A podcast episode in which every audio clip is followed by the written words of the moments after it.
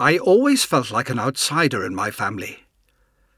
Maybe it was because my mother was widowed before I was born, or because I was never close to my siblings. It could have been because I was born out of wedlock to a father I never knew. Or maybe I was just different. My mother Ina was born into an Irish family, and her maiden name was Lynch. There were two Lynch sisters, known as the pretty Miss Lynch and the other one. My mother was the other one.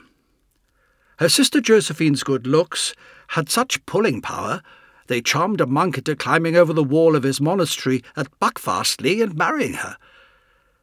My mother's first husband, Albert Merritt, known as Bertie, who worked in the City of London, died of leukemia in 1938, leaving behind five children. Edward was 12 years older than me, and I never got to know him very well. Then came Gloria, who tragically died at just 19 hours old. Next was Fleur, who was eight years older than me. Then Brian, and finally Rafe. I was a war baby, born on the 12th of February 1940, from Oaklands Road in Bexleyheath, Kent. In the 1940s, an illegitimate child brought huge social stigma, especially if you were a Catholic. It must have been very difficult for my mother when I arrived. How she coped, I don't know, and a mystery surrounds the identity of my birth father. I was never told anything about him, although just after my mother's husband Bertie died, his former employer, Shaw, Savill and Albion, offered my mother a place on the maiden voyage of a brand new liner, the Dominion Monarch. She set sail early in 1939 and spent some time in New Zealand and Australia, returning to England in June 1939, so it seems likely she got pregnant while she was away.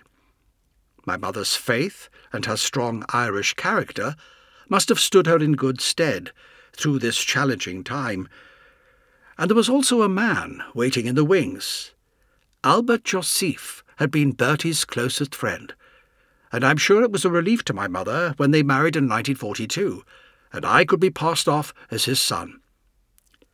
Very soon after the wedding, I acquired a younger brother when baby John Joseph arrived. My earliest memories are of being in a large silver cross perambulator, the height of luxury for an infant in those days. By the time it had passed down the family to me, it had a distinctive smell, a redolent mix of leather and baby powder. I was cared for by Nanny Hawkey, who had previously looked after my siblings. I adored her. She used to rose me to sleep by stroking my face and saying, Rose petals? Can you feel the rose petals, Norman?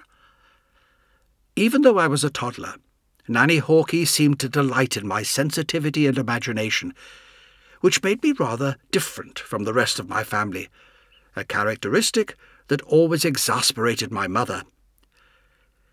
In 1943, when I was three, we were evacuated. My older brothers were sent to a farm in Norfolk, and Fleur was taken in by my Aunt Josephine. Along with my mother, Albert Joseph, and new baby John, I was relocated to Leicestershire. Just after we arrived, I became ill with meningitis and was sent to Leicester Royal Infirmary. I was terrified to be left there all alone. At just three years old, I desperately needed someone to comfort me but there was no provision in those days for parents to stay with their sick children, and visiting hours were strictly enforced. My treatment was to have boiling hot poultices applied to my body every three hours, an indescribably painful experience. I still have nightmares of the white clad nurses standing around my bed, and the burning, dusty smell as they applied the poultices. I used to scream with pain but perhaps the treatment saved my life.